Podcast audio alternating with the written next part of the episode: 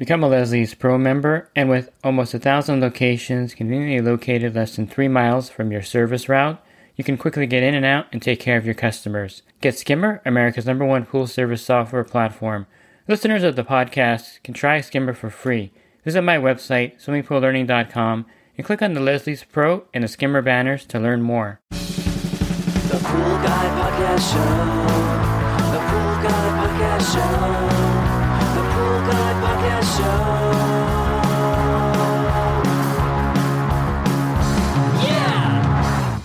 Hi, welcome to the Pool Guy Podcast Show.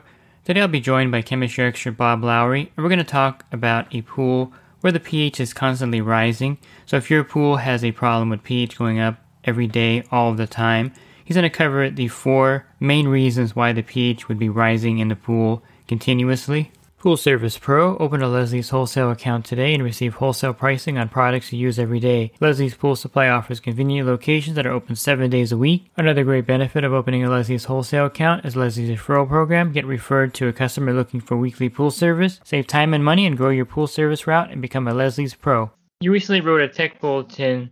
It's on pH always rising, and this is a subject that I think is really relevant because everyone deals with this, especially in the summer when they start using their pool and they're they're watching their chem- chemistry and they see the pH going up. And in your bulletin, you touch on four things, and we can touch on these four things here of why the pH goes up constantly. And you listed them as um, too high total alkalinity is too high, uh, too much aeration, the water features or the jets are hitting the surface, a saltwater generator, or the plaster is curing from a new build. So you want to touch on those four reasons of why the pH is always rising in someone's pool, and it could be a combination of more than one, right? Yeah, of course. I get asked this all the time. They say, How come the pH in my pool is going up all the time? My answer usually is, Well, probably because your alkalinity is too high. The alkalinity that's in the pool controls the amount of CO2 that off gases out of the water. I, I want everybody to understand that the control of CO2 off gassing is alkalinity. As the pool has too much carbonation in it already, it's overcarbonated. Slowly over time, the CO2 that's in the pool wants to come into equilibrium with the CO2 that's above the pool. They need to be in equilibrium. And because there's too much CO2 in the water, it gases off. And when the alkalinity is low, it gases off a little bit. When the alkalinity is high, it gases off a lot. So when the alkalinity is high, it gases off CO2. When it gases off CO2, the pH goes up in the pool.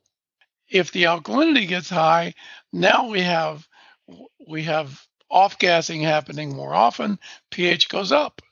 So if we get the alkalinity down, it doesn't gas off as much. The industry has a standard that says 60 minimum 80 to 120 is ideal and like 160 or 180 is maximum. And that's just total bs hmm. that's that's way way out of the range of where it should be. And 60 might be okay for a minimum but the maximum is way way too high. We set a system of targets when we teach this and the target for total alkalinity is 90 people say, well, is it always 90? And the answer is no, it could be less. And they go, well, can it be higher? And I go, not usually. Um, 90 is where it should be.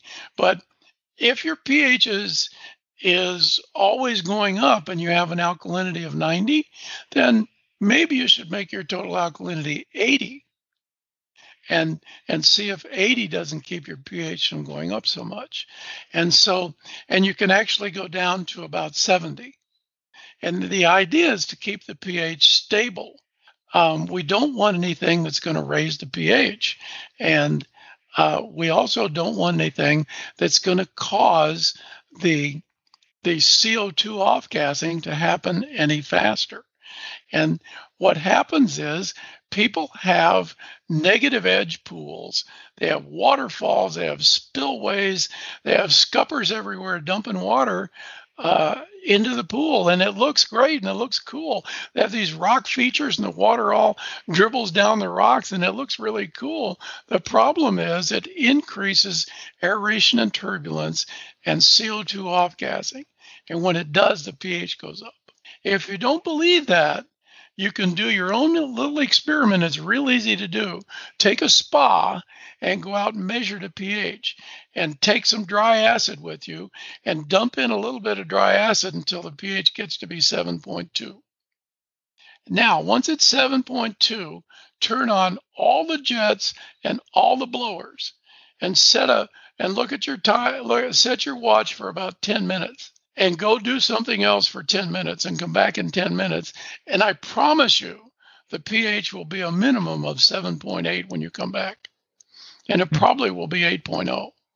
And that's because of aeration and turbulence. So the more aeration and turbulence there is, the faster the pH is going to go up and you can prove it in a spa. And so the same thing happens in the pool. If you've got a bunch of waterfalls and rock formations and spillways and, and negative edges, I had a guy call me one time and said, I've got a 360 degree negative edge pool, and the drop on the negative edge pool is eight feet. And I go, You're never going to get the pH down, ever. If you get it down, it's going to be for five minutes and it's going to go back up. Hmm. It's not going to be possible unless you decide to put in a, a CO2 injector. And that way, you got CO2 leaving the pool and you got CO2 coming into the pool, and they're going to cancel each other out, and you're going to be able to keep the pH where you want. But that's the reason. And then, as we've also talked about today, with the saltwater chlorine generator, it makes sodium, it makes hydroxide in the water. It also makes hydrogen gas. And the gas is a bubble, and therefore it's aeration. And because there's a lot of plates and cells in the in the generator, there's turbulence. So you got turbulence and aeration in the cell, and it's continuous all day long. And so now you've got turbulence and aeration in the chlorine generator, and it's making hydroxide. Both of those things raise the pH of the pool. The only way to have it not do that is to have the chlorine generator not run so long. You do that because you keep a higher chlorine level, or you add something like borate to the pool that will cut down the amount of chlorine that you need. Borate works as an algistat, and therefore, because algae gets introduced into the pool, the borate prevents it from propagating from reproducing. So the chlorine doesn't have to. So you don't need as much chlorine, so you can run the chlorine generator less time. Less time means less hydrogen uh, gas produced and less sodium hydroxide produced. So um, the other thing is that borate in the pool keeps the pH from going up as fast or as high. So borate in the pool will help with keeping the pH from going up. And the final one is plaster hydration, and that's just a plaster pool is brand new. The plaster is hydrating and curing. And in that process, it raises the pH because it adds a lot of alkalinity to the pool. So it's just a fact of the matter. But eventually that slows down because it gets cured and and then the, the pool doesn't do that as much. It still may do it. Um, you know, the older the pool, the less it does it. And I think the curing process can be anywhere from six months to a year. Is that correct? As far That's as, correct. Yes, yeah. it yeah, it will do that for, and it may even go on longer than that, depending on temperature and and so on. If it's a colder temperature, it may take may take longer. Yeah, let's touch on the borates one more time because I know you, you just briefly touched on it when you were talking about the saltwater generator. Now I have I have a saltwater pool, I have a spillway, and I have my alkalinity at, at 80, and I have borates in my pool at 50 parts per million. And I check my pH once a week. I checked it on um, a week ago was a 7.7, and then I checked it after one week it's at 7.8 and I have all these things going. Of course, my saltwater generator is only set at 20%, Right. Um, and so, with all these things going in my pool, and it's 14,000 gallons, the pH barely went up in a week, which is probably, you know, with all these factors set this way, would probably work for a lot of people. Is that correct? Actually, from field experience and, and guys like you calling me, um, we have come to the reality that with a saltwater chlorine generator, that 70 parts per million of uh, borate is actually better than 50. But again, I have to give you a warning that that the EPA says the maximum uh, uh, borate in the pool should be 50. So, but EPA also says that the maximum CYA in the pool should be 100. So, and we've got pools with three or 400 in there, and not, people aren't dying. So, um, so 70 seems to work better. And also, we found that a slightly higher cyanuric acid level works better too.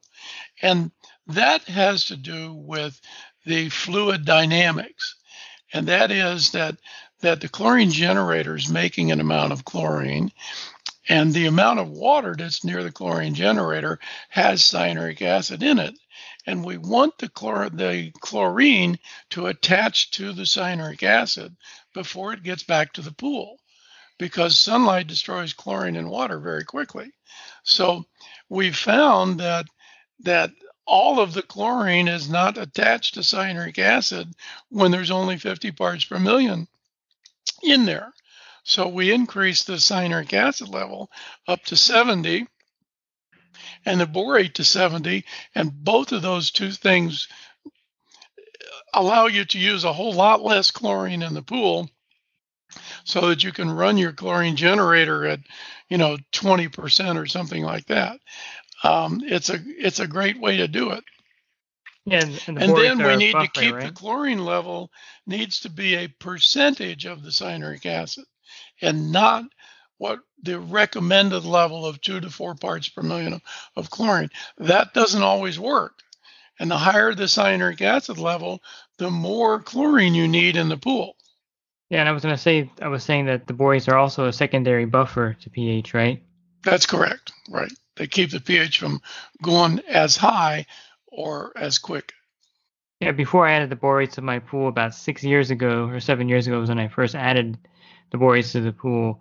I was always battling the pH. It was never as stable as it is now, even with the lower generator output, because the borates really do keep the pH stable in the pools. And I, I've found that to be true in all pools, not just saltwater generator pools. The one of the last things here I wanted to touch on was um, in the tech bulletin, it talks about liquid chlorine not raising the pH, where it does raise it, but it's only a temporary. And he also mentioned that cal hypo, and this is something that's new to me, um, because I always thought when you add cal hypo, you have to compensate with some muriatic acid, just like when you used to add liquid chlorine. But you're also saying in the tech bulletin that the cal hypo does not raise the pH up in the pool, and it doesn't stay up, right? Right. Yeah, it's the same principle for cal hypo and for liquid chlorine. And technically, it would be the same principle if you had lithium hypochlorite. Um, lithium hypochlorite raises the pH too. But but here's what for many years, I even in my books I wrote, if you use liquid chlorine, you're going to need to add uh, this amount of of uh, acid to, to compensate for it. And and then we started thinking beyond just adding it to the pool. What happens? As most of you po- people know, when you add chlorine to water, it makes the killing form of chlorine called HOCl. And it's called hypochlorous acid. But that's the killing form of chlorine. It's HOCl. We didn't realize, but tomorrow or this afternoon, when the sun comes out, the chlorine gets degraded, even with cyanuric acid in the pool, the chlorine gets degraded by the UV light from the sun. And so the HOCl, when it degrades by UV, it degrades from HOCl to HCl. So the O goes away. And so the oxygen goes away from hypochlorous acid and it becomes hydrochloric acid. And the amount of hydrochloric acid that is made is almost exactly equal to the amount of sodium hydroxide that was added when you add the product. And so they cancel each other out. And it's the same with cal hypo, liquid chlorine, or lithium hypochlorite. They all do that same thing. And there is, depending on the manufacturer, there is a slight excess of hydroxide in their product. The when they make liquid chlorine, the controlling factor for how much chlorine they can put in that liquid is the hydroxide. So they control how much how much uh, chlorine is in that that bottle by how much sodium hydroxide is in it. So they put a, a little bit of excess of sodium hydroxide in there. But the amount that's in there, believe it or not, is 0.03%, a hundredth of 1% excess. And if you calculate that excess, it's equivalent out of a gallon of you adding about a third of an ounce of hydroxide to the pool, to Huh. a 15,000 gallon pool, which is not enough to change the pH hardly at all. So- it's interesting. I, you know, Uh, it's one of those things that I think people have. I still get comments all the time when I because I posted these podcasts on YouTube, and I've also talked about a year a year or two ago when I did a overview of chlorine types. I mentioned the fact that liquid doesn't raise the chlorine. I mean the pH in the pool, and I still get comments from pool guys. It's it, raises it. You know, you're wrong. I think that's not really sinking in yet to the industry. Yeah, we did a we did a video on a bucket test, and we put in the equivalent of uh, five parts per million of chlorine, and we put it in a five gallon bucket, and we measured the pH that it created, and we we put it in the sunlight, left it outside, and brought it back in the next day, and the pH was exactly where we started the day before, Huh. with with a uh, with a pH meter. Yeah. And so we lost all the chlorine, and the pH was exactly where it was before we started the day before. So to learn more about Bob Lowry's certified residential course, you can go to his website, pcti.online, and see when upcoming courses are going to be in your area. You can also read his tech bulletins on that site, and you can see the tech bulletin that I refer to here about the high pH on that site. Again, that's pcti.online. And if you're interested in other podcasts that I recorded with Bob Lowry, go to my website, swimmingpoollearning.com. On the banner, click on the podcast icon. When you get to that site, in the search box, just type in Bob Lowry, and that'll bring down about 20 episodes or so that I've recorded with Bob Lowry regarding all aspects of pool chemistry. And again, you can listen to those at your leisure. And if you're in the industry and you want to enhance your business, definitely check out my coaching program at poolguycoaching.com. A lot of great benefits for joining, including a discount on your gen- liability insurance. You can learn more at poolguycoaching.com. Thanks for listening to this podcast. Have a great rest of your week, and God bless. The Pool Guy Podcast Show. The Pool Guy Podcast Show.